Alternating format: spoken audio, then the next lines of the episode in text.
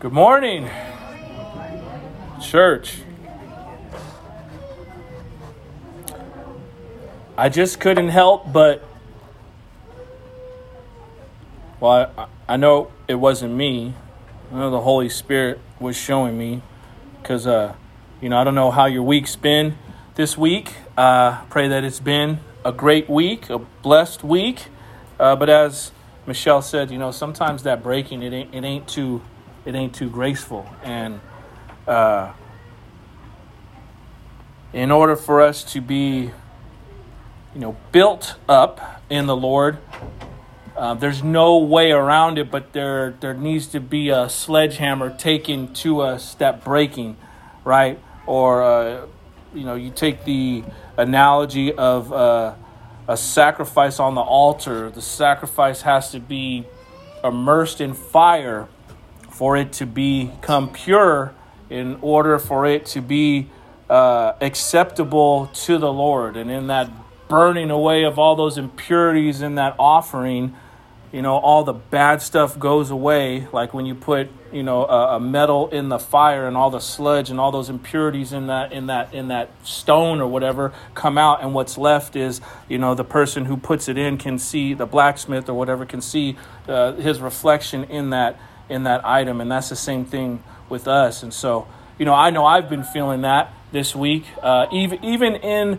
Uh, how can I say? I was talking to Daniel about this, you know, before we came out here and we are praying. Even in the honorable things and the noble things of the Lord, there, there has to be a there has to be a balance, right? And and, and we can't. Uh, many many uh, pastors or, or many uh, of people that serve in ministry will use the excuse of doing things for the Lord, but then they neglect the people closest to them. And so, you know, I pray that that's just not the case in our lives, but in that, there's always correction, there's always uh, keeping us on the right track. And in those instances, we just have to be honest with ourselves and honest with the Lord and, and say, All right, Lord, am I, am I on track with what you want me to do, or am I kind of veering off even in your namesake? And so, um, I've been dealing with a little bit of that this week, but in all things, again, God is good and He's gracious. And aren't you so glad that He He grades based on what Christ has done? He doesn't grade based on what your performance is and what my performance is, or what you produce and what I produce, right? It's all about what Christ has done. And so it's a that's a great reminder to us to stick close to Him in all the instances of life. Uh, excited this morning. We, we've it seems now like we've just been blowing through the book of Revelation. I don't know. I don't know how much time. I don't know when we started this book. Daniel knows. Go ahead, give give me a date because I, I don't. I mean I don't. I have this have this stuff in my notes, but I know today is Sunday, October sixteenth. Uh, here we go. We did the overview back in August fifteenth. Wow. Yeah. Wow. And everybody told me, Revelation, man, you're going to spend a lot of time. Maybe, I don't know if I'm just blowing through it, but. Oh, um, August 15th of last year. That's yeah. what I meant. Okay, good. I was like, I was like, man, August, man, everyone's gonna get out of here. They're like, this is not the right church for me. uh, in any event, uh, we're starting Revelation chapter 21 this morning. Uh, great, great chapter, great portion of scripture. Uh, it's entitled "The New Heaven and the New Earth." Uh, so when you get there, uh, if you can, please stand for the reading of God's Word. Uh, once again, we'll be in Revelation chapter 21. We'll be going through verses 1 through 8 this morning. And it reads Then I saw a new heaven and a new earth, for the first heaven and the first earth had passed away, and the sea was no more. And I saw the holy city, New Jerusalem, coming down out of heaven from God prepared as a bride adorned for her husband. And I heard a loud voice from the throne saying, Behold, the dwelling place of God is with man. He will dwell with them, and they will be his people, and God himself will be with them as their God. He will wipe away every tear from their eyes, and death shall be no more. Neither shall there be mourning, nor crying, nor pain anymore, for the former things have passed away. And he who was seated on the throne said, Behold, I am making all things new.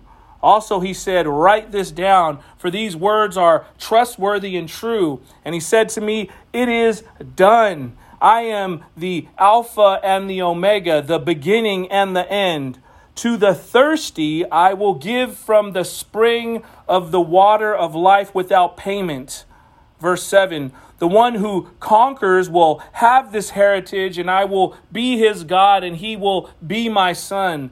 But as for the cowardly, the faithless, the detestable, as for murderers, the sexually immoral, sorcerers, idolaters, and all liars, their portion will be in the lake that burns with fire and sulfur, which is the second death. Let's go ahead and pray.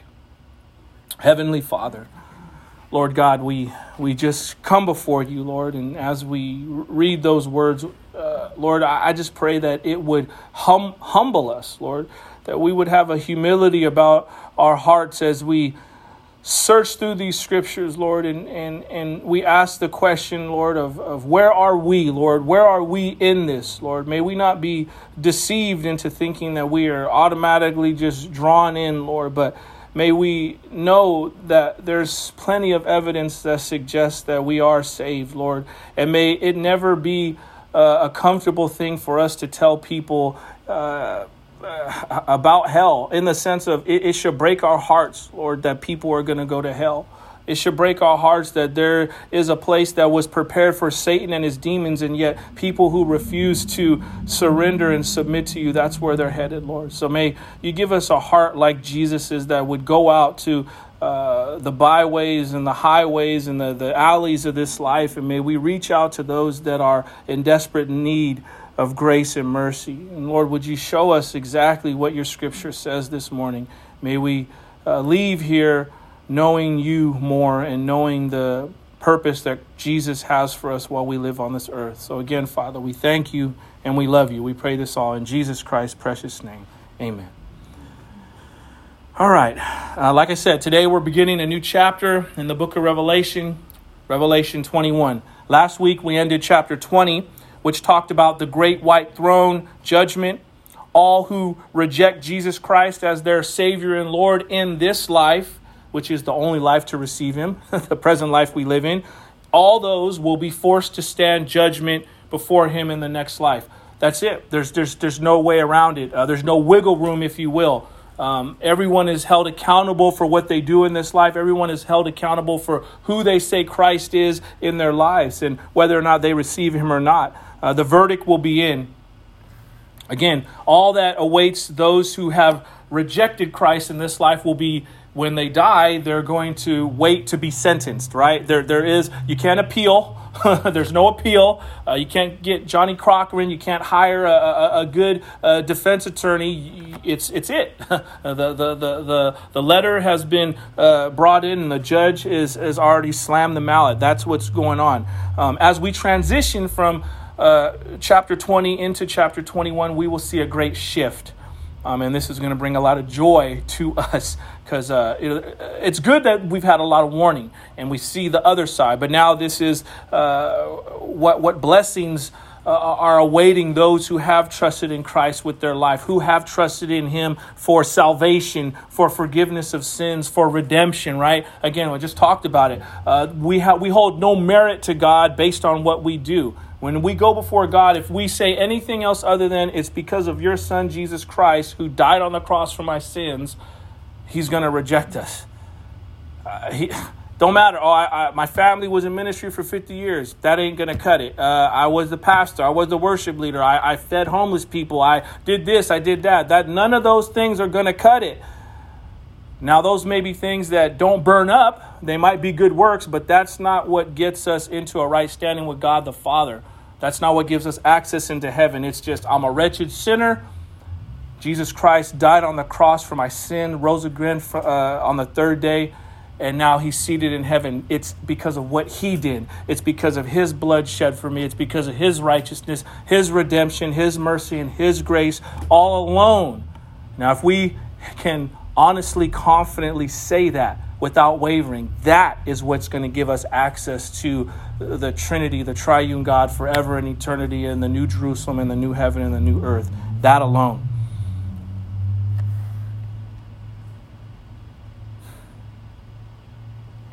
From eternal death to eternal life in Jesus Christ, we'll have fellowship with Him forever in eternity. And that, that's where we want to focus our attention this morning in the beginning of this chapter 21. We have several main points, and the first one is this one day, I don't know, nobody knows. They've, people have published so many books about it. When's Jesus coming back? Don't even just get that out of your mind. I, I, I just want to remind you this before I even say this point. This is so important. If we live a lifestyle that is in line with Christ, if we submit our lives wholeheartedly, right? As much as we possibly can being led by the Holy Spirit, I know we're going to you know, we're going to stumble. But what I'm saying is if we're living a life of continuity in Christ, right?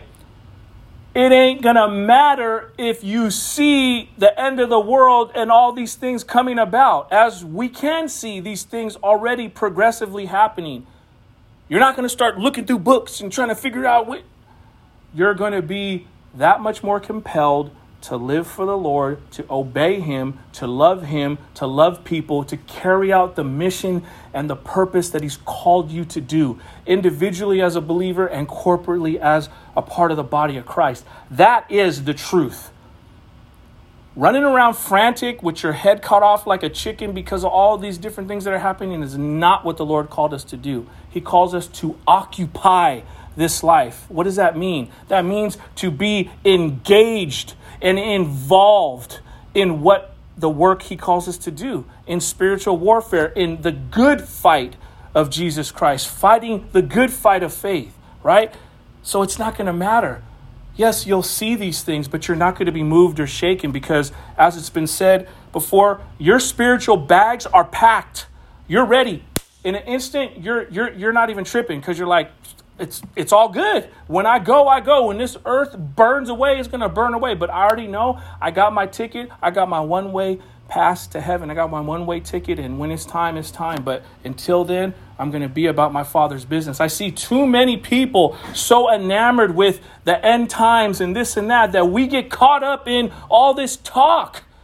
But it's like people are dying. People are going to hell while we're over here contemplating this and that and the third, it's like that's not what it's about, right? And I'm constantly reminded about that to stay on the straight and narrow path. Once again, noble, good things can still be the wrong thing in the wrong context, in the wrong place if we're not careful. We start leaning on our own understanding instead what the Holy Spirit is guiding us to do, and we get all caught up in a bunch of stuff that is meaningless and worthless, as the Bible says talking about genealogies and all kind of other things that yeah it's cool for understanding purposes but at the end of the day if the scripture says nobody knows only the father that's exactly what it means it doesn't mean I'll never know when the end time's going to come. And I've always, I believe the Lord has always shown me this for a long time.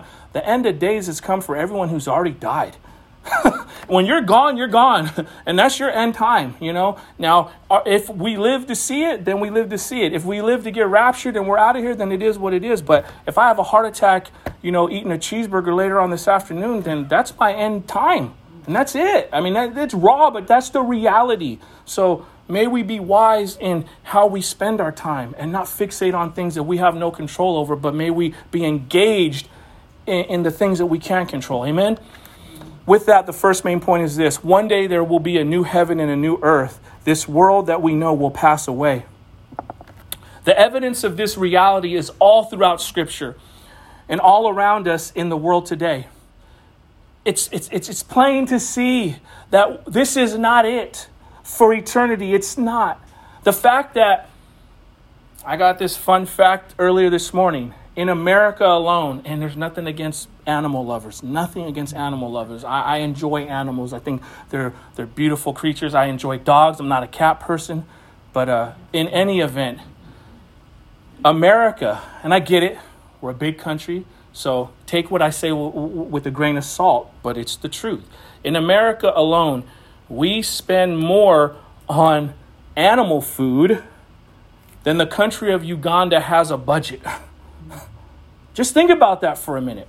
We spend more on animal food than a country has just to feed themselves. Humans feed themselves. So just right there, that should already just be a tipping point where it's like, okay, this is this doesn't add up. This life is not it. This life is not, you know, uh, it's all just what it's supposed to be. No, there this world will pass away. There will be a new heaven and a new earth. We just need to stop and take the time to see things for what they truly are worth and what they are. And it, it, the, the, Holy Spirit will show us and it'll click. Like, I get it. Yeah, there, there's more to this life. This is not this is not it. There's so much more. I was I was created for so much more than this. Go back to the days of Noah. We were just talking about this earlier too.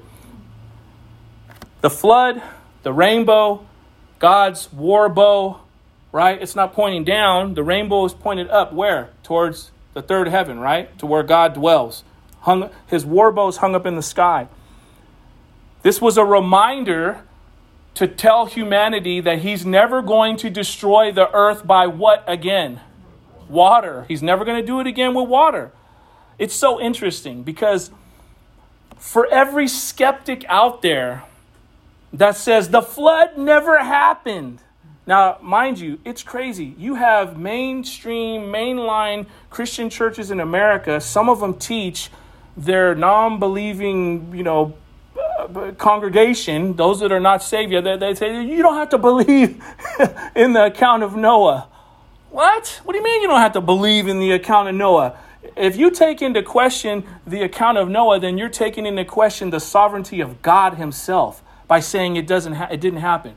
All you have to do is go do some research. The rings that are all around uh, the, the, uh, the Grand Canyon is evidence of the flood.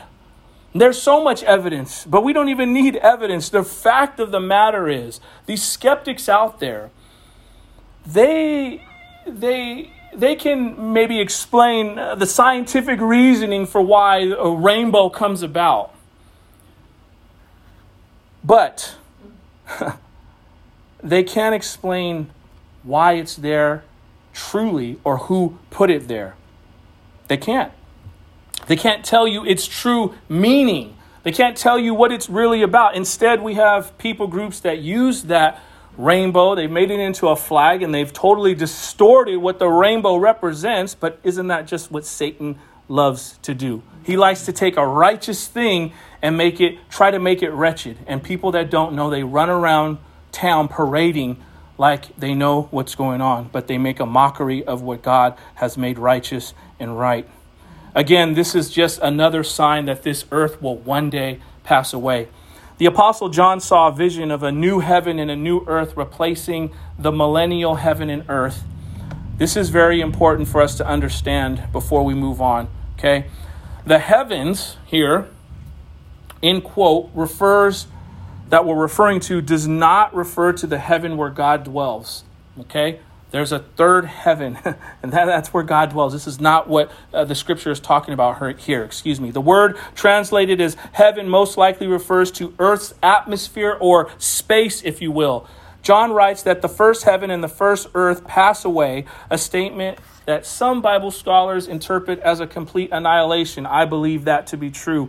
I believe it's a complete annihilation. I don't believe it's a, a, a, renovation, if you will. But some of those people that believe the renovation, they're going back again to Noah's time when God said, I'm going to, you know, basically rid the earth of inhabitants and I'm going to repopulate the earth through the family of Noah.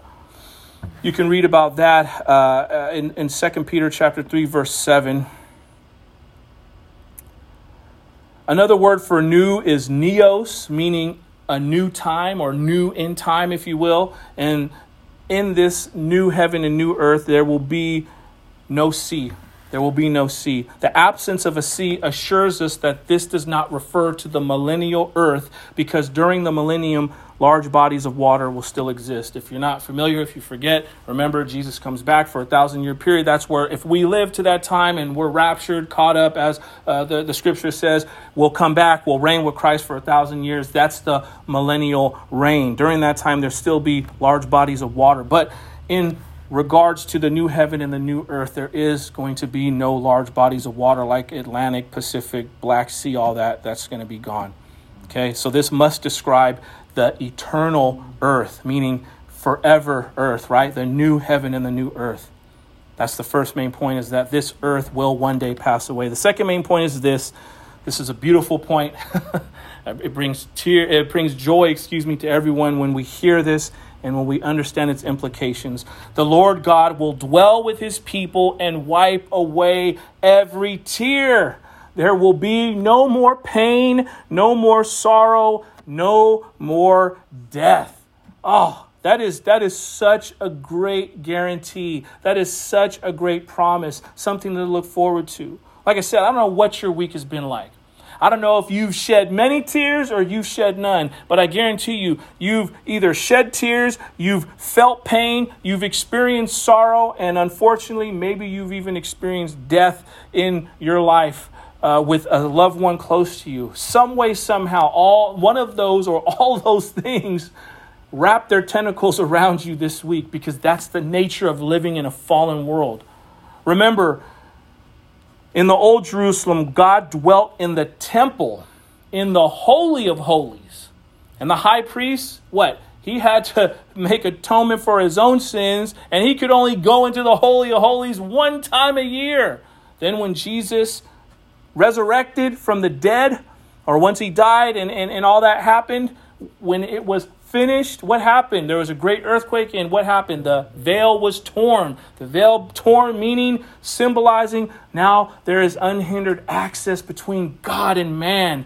Now you don't need a priest to, to go before you. You don't need to go into a dark room and confess those things to someone you don't even know. You can go straight to God and say, Lord, this is where I'm at. I need help. You can throw yourself on the mercy seat of Christ, and He will hear you. He will forgive you wholeheartedly. He is your intercessor, He is your high priest, no longer a man. That's such a beautiful thing. You don't want a flawed person like me to be to be the intercession between you and God. You want the holy and righteous Son of God to be that high priest for you because then you don't have to worry about someone who's flawed not getting it right. He's going to get it right every time. All the more reason for us not to hide like Adam and Eve when we fall short, but run quickly to God and, and keep short accounts with Him and get right with Him and get right with others so we can be back on track, unhindered in our relationship with Him. Amen. The Apostle John heard a loud voice from the throne proclaiming, Behold, the dwelling place of God is with man. The saints who are God's people, that is us, that is the Jews, that is the remnant Jews, that is the remnant church. I'm not going to teach on it this morning, but again, we cannot be deceived. Not every Jew will be saved. Not everyone who professes Christ as Savior will be saved because even though it is a profession, it's belief and obedience go hand in hand. So even though there's a large group that says they're the church, there's a remnant that's the true church. And everything else is just, again, falsifying things. That's what Satan loves to do. Little, it's like a hostess cupcake, right? I mean, well, actually, Hostess Cupcake is just pretty much all junk. I don't know what a good analogy is for a food that's like a little bit of nutrition and just a whole lot of sugar and fat and all kind of stuff. there you go. But that's what Satan loves to do. Little bit of truth, a gang of just trash. And, and, and if we're not like the Bereans in our in our word, in our word, in the Lord's word daily, we're not going to be able to decipher and discern man, this is right, this is wrong, we're going to get thrown for a loop. Some people, they just forsake the faith because they get stressed out over it, they don't know what to do and that can't be us. So we, we want to make sure that we're, we're on point with this. And, and, and again, the saints, God's people, when this time comes, we will enjoy close fellowship with God unlike we've ever experienced before. This is just just a just a small capsize experiencing what real fellowship, true fellowship, unhindered fellowship apart from sin and death is going to be like in heaven with God. The fellowship will resemble the experience Adam and Eve enjoyed with God in the Garden of Eden before they fell into sin. And sometimes people ask the question, like, well, what happens to those who become believers during the millennium? That's a good question. Uh, will they have glorified bodies in eternity? This is what I understand as Scripture says. Likely, God will remove millennial believers from the earth before He actually destroys it, right? And, and, or, and, or if, for lack of better words, renovates it. And and they return to the new earth in a glorified body. During the millennium, the unglorified believers still have the long lasting promise that the pure in heart will see God. That's from Matthew chapter 5 verse 8. The new Jerusalem in new Jerusalem, excuse me, they will enjoy the fulfillment of that promise. I, I love this verse, so I'll just read it. Matthew chapter 5 verse 8. Blessed are the pure in heart, for they shall see God. Do you want to see God? If you want to see God, your heart needs to be pure. How does your heart become pure? You got to become a living sacrifice on the altar. We just talked about it. We just sang about that. That's what rattled me and shook me because it's like, yeah, it's like I'm reminded like I got to daily be burned up because there's all kind of junk in my heart and my heart needs to be purified. Our hearts need to be purified. If we allow the Lord to do that internal work that only he can do, as the potter does to the clay, mold it and shape it. And sometimes that shaping hurts, as has been said. Sometimes it's difficult, sometimes it's painful, but we will produce a harvest tenfold of righteous things that are, are, ble- are a blessing to the Lord and to other people. But we have to be burned up first. That, that, that, that selfishness, that greed, uh, uh that envy, whatever it is, right, that we struggle with that has to be burnt up within us. And it has to be brought to the altar of Jesus Christ. You can do it in your home, you can do it in your seat. It's just something that we have to consciously do. We have to be willing to allow the Lord to do that interior work that only He can do, right? Don't be like Adam and Eve. He already knows, right? He already knows. He's waiting for us to come forth and divulge this information and say, Lord, man, I'm not, I haven't been living the way I'm supposed to be living, and I'm broken inside because I know I can't do it. I've been doing it in my own strength and it doesn't work. Lord, renew my heart. Give me a new heart. Clean my heart. Give me a new mind. Renew me. Make me right in your sight. It's that kind of honesty with the Lord that He answers. But if we're unwilling, and the worst thing is when we're unwilling in private. I'm not telling you to do it before people, but it is good. The Bible says, confess your sins one to another. But when we're alone with God, we cannot act as if we've got it all together. If we if we humble ourselves, he will he's righteous and just to forgive us all, of all sins and cleanse us from our unrighteousness. But that's how we see God. And then you get a clear perspective, you get a clear view of Him. You won't be fogged by the sin and the deception, right? Because Satan loves to compound all that too. And then he, and it makes it worse because you're already dealing with shame, you're already dealing with guilt, and then the enemy comes in and says, Yeah, fool, you suck. Yeah, fool, you messed up. Oh, you screwed that up big time. Oh, you're in the doghouse. Man, gotta get, gotta get on that line with the Lord, right? And, and, and, and you can get freed from it. Because remember, he comes to kill and destroy. He wants to render you and I useless in this walk, in this life. He's like, I can't do nothing about your salvation, but I can make you useless if you let me. Again, we must remember what do we allow ourselves to come into agreement with? Do not allow yourself to come into the agreement with the lies of Satan because they will they will wreck your life and you will be a miserable Christian if you allow yourself to come into agreement with his lies. Mature Christians, they all know, we all know that, that, that life brings tribulation, trouble, as well as blessing and comfort. We're not deceived. We know that it's, it's a difficult life that we live in this earth. Pain and sorrow are inevitable in this life. I wish there was a way around it. I wish there was a way where I just was watching a Veggie Tales thing with my kids this morning, and the, the, the whatever I don't know, whatever the asparagus and the, whatever the radish, they're all singing this song. They want to be happy, and uh, what makes you happy? When I have cookies, or when I have a new bike, when I have the comic book series that I want. And then the teacher says, Well, what happens when you're done eating the cookie? The, the, the asparagus is like, I, I need another cookie. and then uh, it says to the, the other uh, vegetable, What happens when, when the bike gets old? Oh, well, when it gets old, it, maybe it's broken. I need a new bike. And then, you know, the comic book one, Oh, well, I want the next series. And, and she's trying to explain to them, you know, that's how happiness works we always need, need, need, need, need. We want, we want, we want. Our wants are never fulfilled, so we're only happy for a little bit of time. Where joy is completely different. You don't need everything. But see, that's where the deception comes in. I think that's where we struggle. I know that's where I struggle for sure. It's like I have these desires, and I'm like, man, if I could just get these desires met, and they're they're good desires, they're godly desires. But it's like you're not going to get everything you want in this life. But that shouldn't determine your level of happiness or your joy for a better lack of a better word right? It, it, like being happy is like well i need ev- all these things to be filled. My bucket needs to be filled and i'm happy. But when you have joy it's like your bucket could be like man i really didn't get anything i wanted.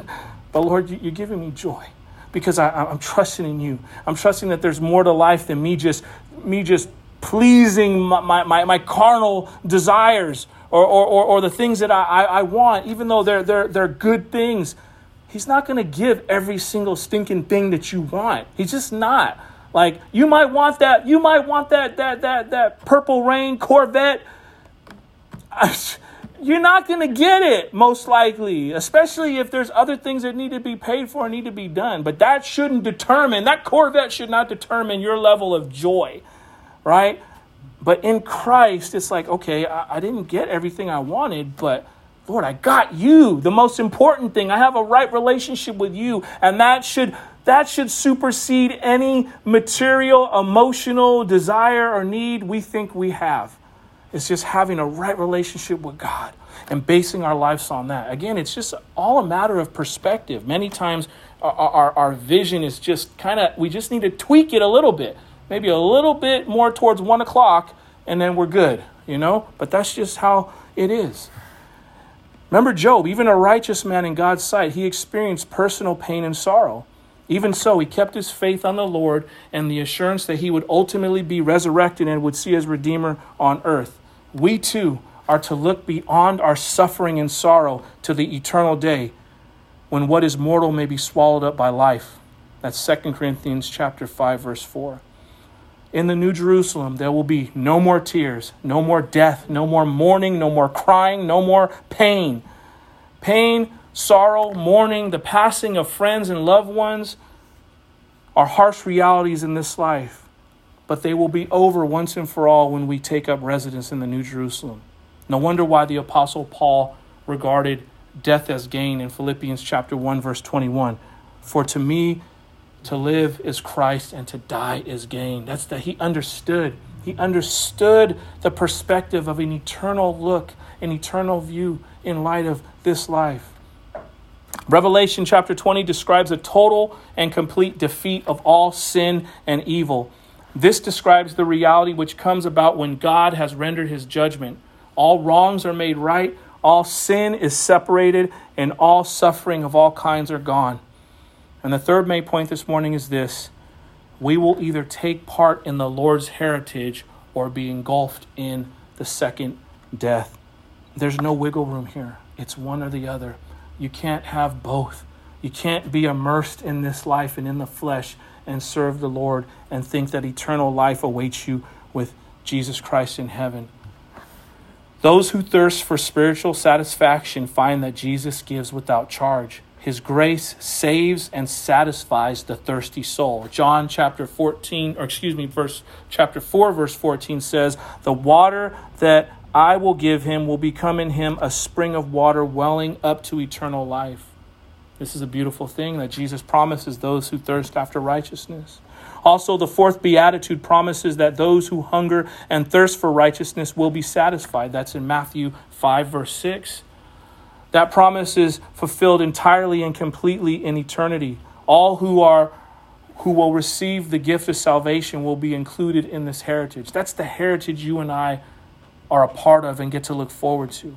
All right, let's go ahead and look at these verses. So, let's look at verse 1. It says, "Then I saw a new heaven and a new earth, for the first of for the first heaven and the first earth have passed away and the sea was no more." So again, this is a vision that John the apostle is seeing.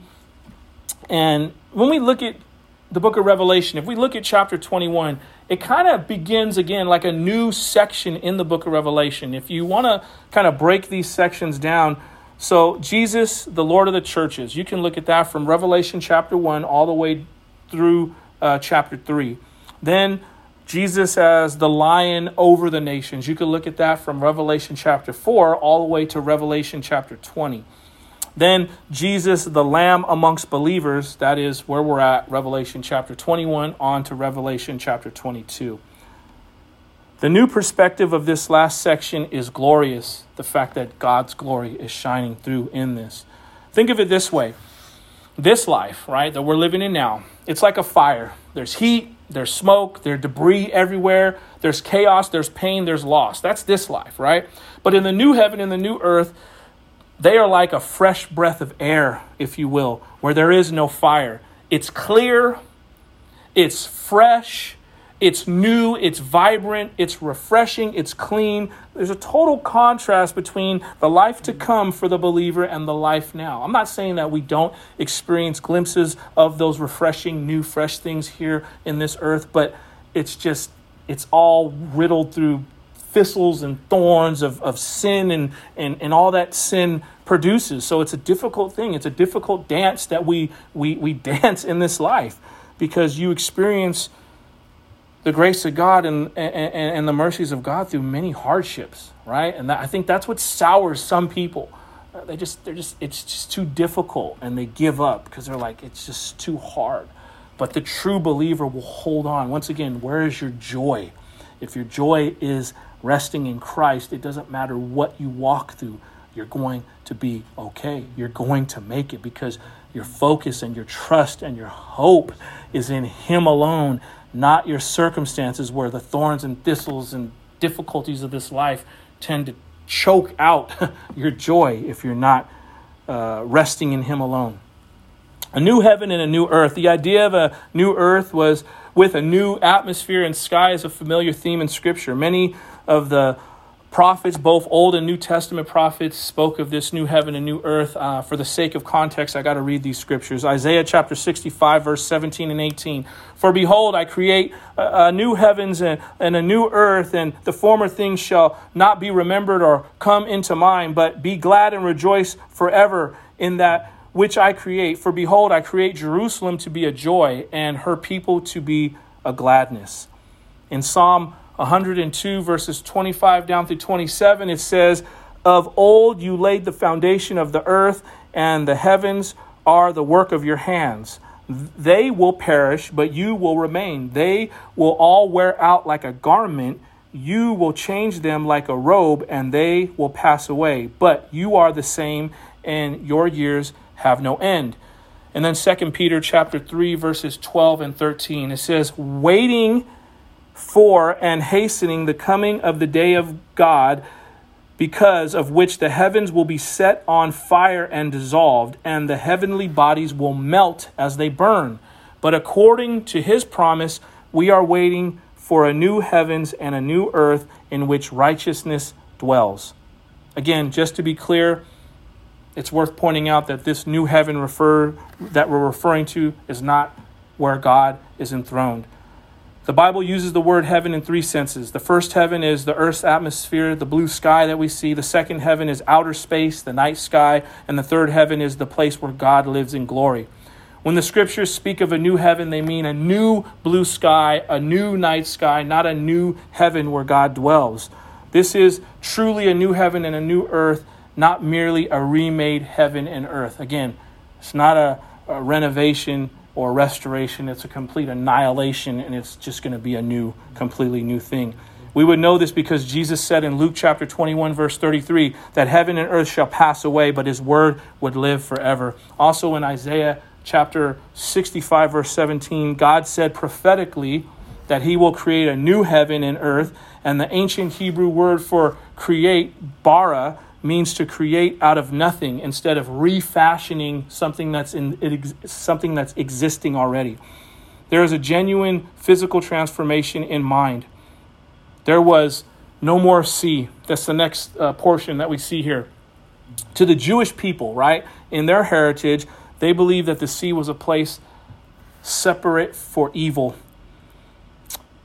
Already in the book of Revelation, it shows to be the source of the sea. It shows to be the source of, of satanic action, interactions going on. The beast coming out of the sea in Revelation chapter 13, verse 1, and the place of the dead, Revelation 20, verse 13. Other passages of Scripture show the sea associated with the heathen. Isaiah chapter 57, verse 20 tells us, But the wicked are like the tossing sea, for it cannot be quiet, and its waters toss up mire and dirt. All right, so we see that just in verse 1. Let's move on to verses 2 and 4. And they read, And I saw the holy city, New Jerusalem, coming down out of heaven from God, prepared as a bride adorned for her husband. And I heard a loud voice from the throne saying, Behold, the dwelling place of God is with man, and he will dwell with them, and they will be his people, and God himself will be with them as their God.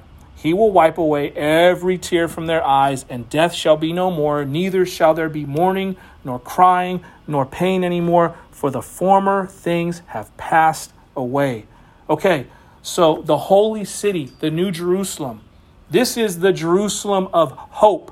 It's not what we see right now, it's what it will be in the future. Hebrews chapter 12, verse 22 tells us, But you have come to Mount Zion and to the city of the living God, the heavenly Jerusalem, and to innumerable angels in festal gatherings.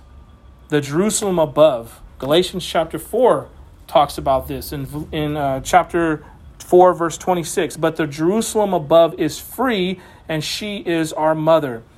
And then a place of real citizen citizenship, real uh, people living amongst each other. Philippians chapter 3 verse 20 tells us, "But our citizenship is in heaven, and from it we await a savior, the Lord Jesus Christ." So, we have to look at these two terms, holy and new, okay? Holy and new, they they distinguish, they they separate this city from anything that has been ever, ever been seen before. Because it is holy and new, it is different from an earthly city. I was thinking, when I was doing the study, I think of New York. I'm like, roaches, rats, crime, infestation, gutters with sewage. I mean, San Francisco's like that too. So nasty going to the Tenderloin. I'm sorry, I'm just keeping it real. It's just janky. It's just, it feels like when you're walking in the street, it's like the streets are just kind of just melting. You know, the concrete don't even feel solid. It's just, it's just, just, it's just this it's this it's just this fog and this funk there right? It just it's just it's not pleasant. It is not pleasant. That but that's that's that's the earthly city. That's just that that's just that feel you get. That's not this holy new jerusalem.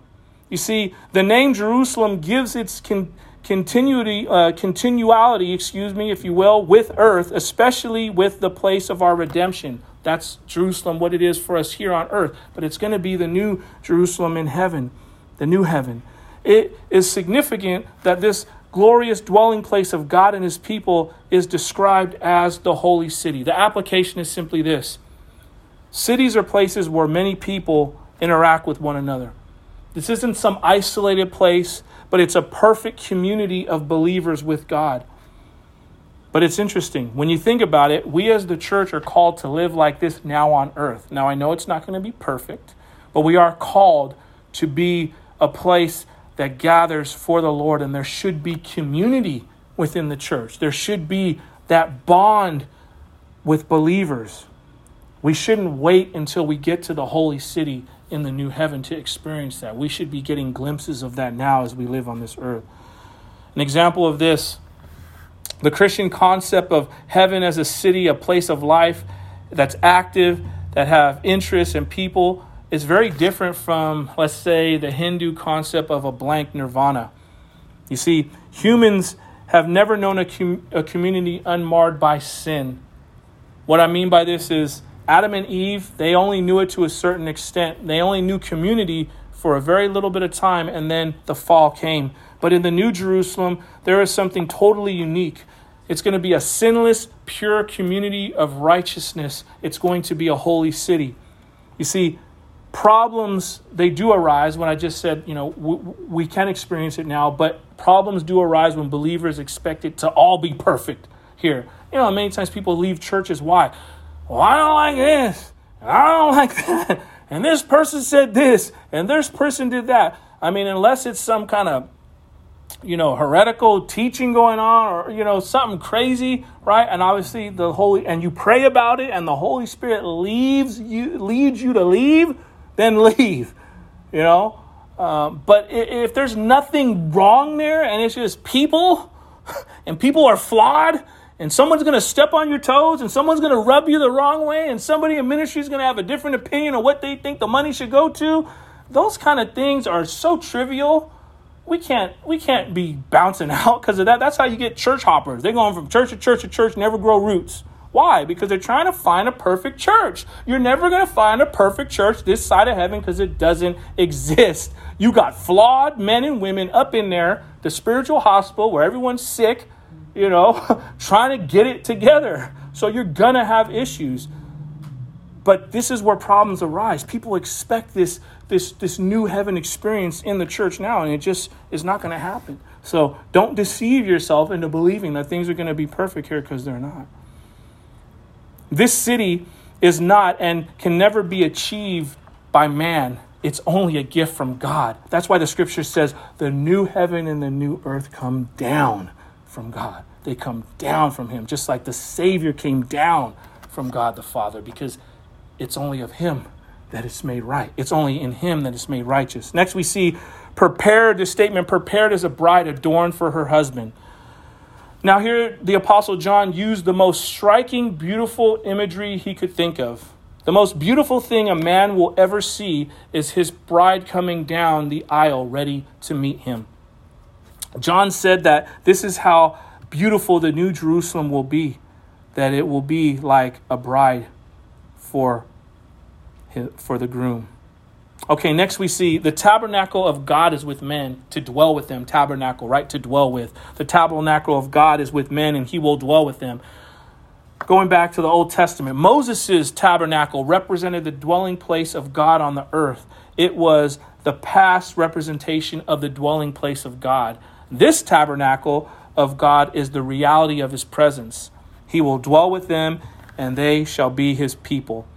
This is a beautiful thing if you get nothing else out of this message, this right here, the fact that God will dwell with us, this expresses the essence of God's desire and man's purpose. God's desire is to be with you and to be with me. That's why he pursues you. That's why he pursues me.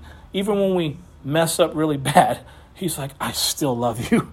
I still I still want you to be in fellowship with me. He says, as far as the east is from the west, he chooses to separate and not look upon your sins. But he says, no, I have fellowship with you. I want fellowship with you. And, and, that's our purpose. Our purpose is to have fellowship with God. So when we don't get in our word, when we don't pray, when we don't, when we're not obedient to the things that God's calling us to do, we're, we're, we're messing up that relationship. And he's like, dude, I want you to fellowship with me. I want you to be with me. Don't you understand how, how joyful you'll be if you're in my word? How joyful you'll be if you follow my, my commandments and, and be obedient to what I call you to? You know, we're, we're searching for all this external stuff to give us happiness and joy, but the reality is, it only the joy that we need only comes through fellowship with God. It only comes through right relationship with Jesus Christ. And we want to grow in that relationship every day. We, we need to be wise Christians and take account of where we're at, right? Don't let yourself go idle for months and just be like, well, I'm good. I'm good because I know I'm saved. I'm good because I attend church service regularly. It's like, no, we have to take account, like, man, where am I at? That's what I was going through this past week. I was like, man, Lord, that sucks. I'm I kind of been slipping. I need to get I need to get right with you. But that's just the reality. He's gonna he's gonna he's gonna correct us. He's gonna discipline those he loves, right? And so don't take the discipline and the correction as, oh man, here we go again. But it's like, okay, right? A loving father sees his son or his daughter kind of getting off track, and he's like, let me let me let me let me get you back in place. And the more we're willing to be obedient, the less harsh it's to have to be.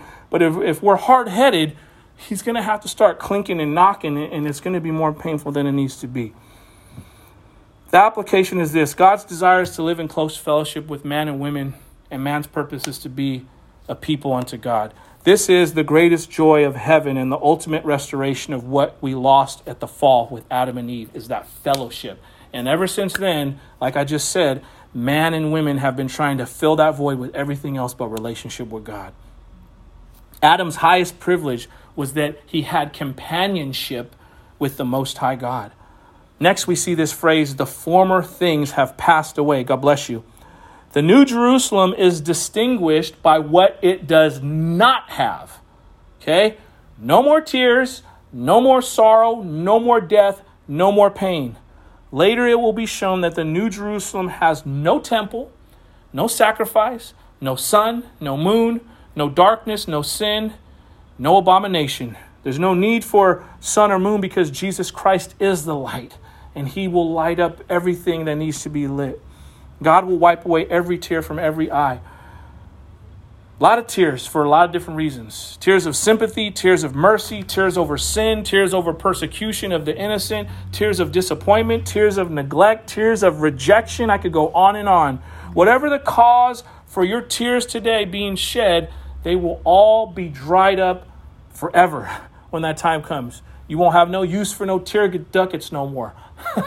Even tears of joy, there's going to be no need you know, tears of joy are only because of we're, we're living in a fallen world, and, and, and it's just that passion welling up in you because uh, uh, of, of the goodness of God. But see, apart from sin, there'll be no need for tears. It's a crazy emotion, right? You know, it, it's like, right, have you ever, I know you had, because we've all had it, where it's like you're just so engaged with whatever's going on that like, you can't even say nothing. You just you just crying. You're just crying. That's the only way you can express yourself because words don't suffice. You're like ah, whether it's good or bad. You're just like I'm so just enamored by what's going on that my emotions I can't even talk about it. It just comes out in tears. But one day, that's all going to be wiped away. And, and, and, it's going to be a total different thing. I can't wait for that time. Oh, it's going to be it's going to be nothing like we've ever seen. All right, verse 5. It says, And he who was seated on the throne said, Behold, I am making all things new. He, all, he also, also he said, Excuse me, write this down, for these words are trustworthy and true. He who sat on the throne said, Okay, this is an authoritative announcement coming from the throne of God itself. This is one of the few times in the book of Revelation where we clearly see God speaking directly from his throne. He says, Behold, I make all things new. This statement is in the present tense. He says, I am making everything new. I am making everything new. Speaking of God, this is the consummation of God's work of renewal and redemption having begun here and now in our present time. Paul saw this transformative work on the side uh, on this side of eternity. 2 Corinthians chapter 4 verse 16 testifies to that. Paul said, "So we do not lose hope, or excuse me, so we do not lose heart, though our outer self is wasting away, our inner self is being renewed day by day. For all of us that are growing older, everyone in here is growing older. I don't care if you have no gray hair or not. This should be an encouragement. Don't lose heart. Your, your outer shell, yeah, okay, you know what I'm saying? Getting a little more grayer. Uh, it's getting a little more rickety when I walk in, a little harder to get up in the morning. But your inner man, your inner woman, your inner being is being renewed day by day in Christ Jesus. And that's a beautiful thing. And that's how you can be 80 something years old like a firecracker, ready to just pop off because you got that inner working of that renewing of your spirit, of your soul daily. And that's a beautiful thing. 2 Corinthians chapter 5 verse 17 tells us, "Therefore, if anyone is in Christ, he or she is a what? A new creation. The old has passed away, behold, the new has come." All things are new, this statement. This is a brief glance at the thinking behind God's eternal plan to allow sin and its destruction in order to do a greater work for making all things new. If you think about your own life and you think of the sin that you've got yourself caught up in. Had it not been for those sins, you wouldn't have come to know the Lord. That doesn't mean go and sin. We are the scripture always talks about well, well, what I'm going to just go sin because of the Lord's mercy, mercy and grace. No, but sin helps us recognize our folly and our error if we're willing to see it for what it is, if we're willing to allow the Holy Spirit to witness to our spirit, then we're like, oh, okay, yeah, I'm heckin' wrong.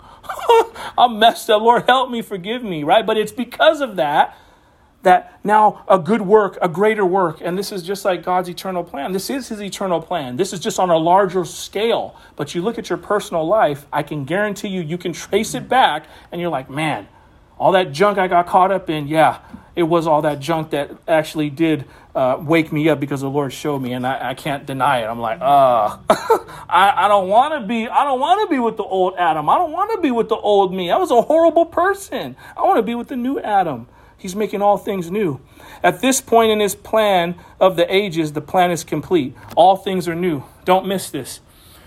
The application is this, okay? Our instinct as humans, we romanticize about our innocent state wishing that Adam had never sinned, right? We all say, oh, you know, if I was there, I wouldn't have did it.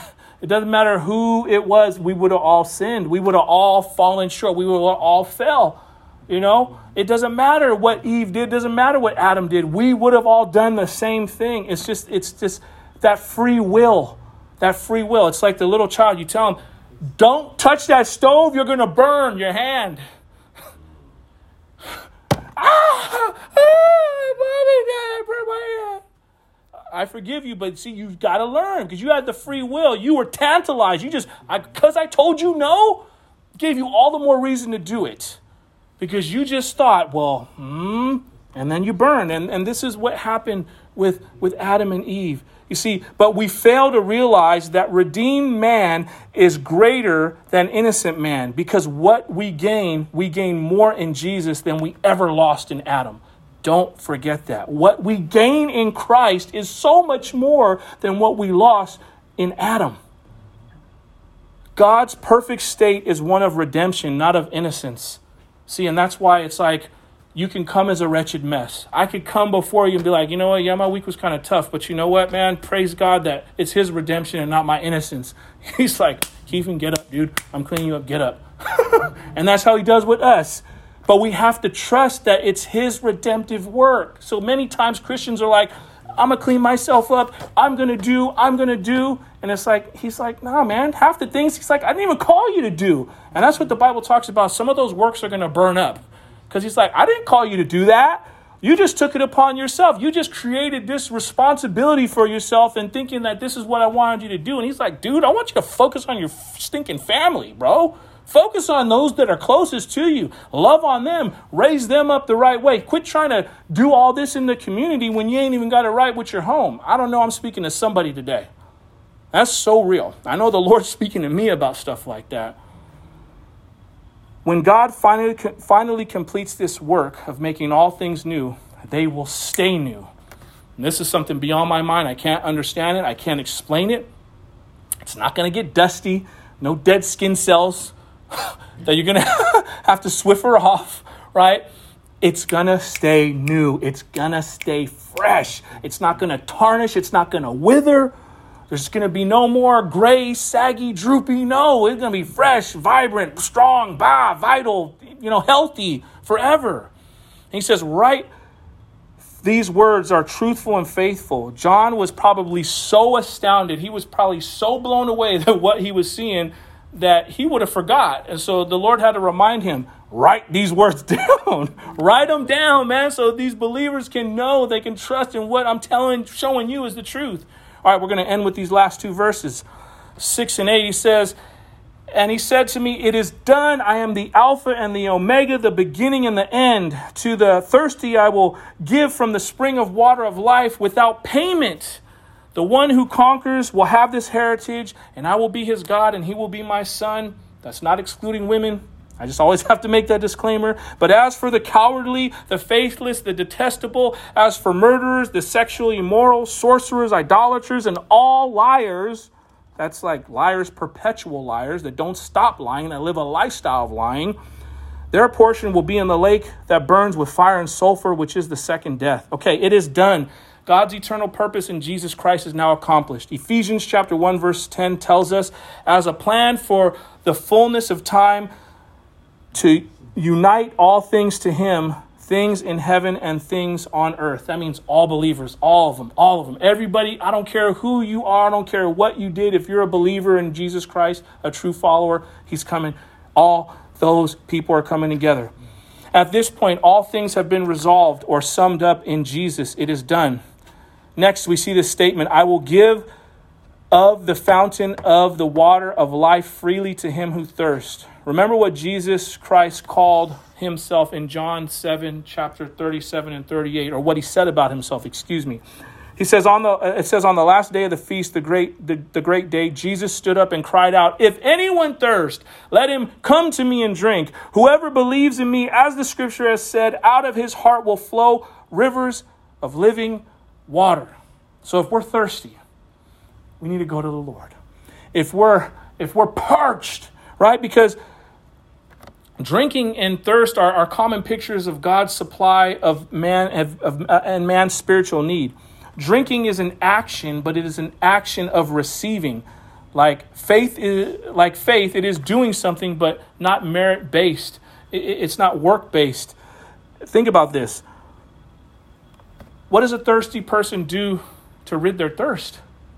They drink, right? They drink. They don't drink Coca Cola, they drink water. They don't drink something that's going to make them thirstier, they drink water. And this example spiritually, to drink is to receive, to take in the refreshing, living water who is Jesus Christ. But notice he says, drink freely without payment. It's free to you and me. It costs us absolutely nothing. I mean, if anything, it costs us time, right? And I think that's that's the biggest that's the biggest distraction for many people. They don't want to part with their time. Just be honest. We all at times don't want to part with our time. But in order to have that living water, we have to invest our time in Him, and then we will be refreshed. This means we have nothing to lose but everything to gain. He paid the price, but we need to accept the gift in order to reap the reward and he who overcomes shall inherit all things. That's the next statement we see as I begin to close. Those who overcome enjoy a special relationship with him. That's why it says, I will be his God and he shall be my son. Basically, they will be my people. Uh, 1 John chapter 5, verse 5 says, Who is it that overcomes the world except the one who believes that Jesus Christ is the Son of God? See, so in Christ, you overcome the world, but it's because your faith and your belief in Him and Him alone. And as I, I end with this last uh, note, as uh, Michelle and Isaiah come up, it says, This is the other side of it. This is the not happy side. But the cowardly, the unbelieving, the abominable, they all have their part in the lake of fire which burns forever and ever. Those who reject Jesus and make themselves apostate are specifically prohibited from entering into the New Jerusalem. Notice it's those who make themselves. God didn't make them this way. They choose to still walk in their willful disobedience, their free will disobedient choice. The cowardly. The New Jerusalem is the eternal home of believers, but unbelievers must spend eternity in the lake of fire that burns with fire and sulfur. Unbelievers are identified in this verse as cowardly, the faithless, the detestable, the murderers, the sexually immoral, sorcerers, idolaters, and liars. You see, cowardly unbelievers fear for various reasons. But I look at our culture because that's where I'm at. I'm not in Africa, I'm not in Asia, I'm not in South America, I'm not in Belgium, I'm not in Antarctica, I'm here in North America. This is what I see in our culture usually. Many fear that they might lose their possessions They might lose their jobs, they might lose their friends, or they might lose their comfortability in this life if they trust in Jesus Christ. And that's what holds so many people back. They don't want to be outcasted. They don't want to lose the connections they have, so they forego eternal life with Him to hold on to what they can keep. It reminds me of the rich young ruler. He kept every commandment, and then Jesus said, Take all you have and sell it to the poor and come follow me. But because he was so entrenched in what he had, what he had accumulated, what he had worked so hard for, he couldn't give it up. And he walked away, the Bible says, bitterly he cried bitterly. Those are hard tears. That's like when Peter denied Christ. He, he, he, he was bitter. He, he was hurt because he's like, man, I can't let go. That should not be said of us today. But as Jesus taught in Mark chapter 8, verse 36, it is worthless to gain the whole world but lose your soul. What's the most important thing that you have? It's not your possessions, it's your soul. Your soul is what's so important. Keep your soul with Christ. May your, your insurance be with Him. That way, when things go down, you don't have to fret, you don't have to worry, you're accounted for. You see, other sinners here are identified as those who murder, they cater to sexual lust, they lack moral character, they practice black magic or deal in illegal drugs, or they worship false God and lies. We see this going on all around us in our society.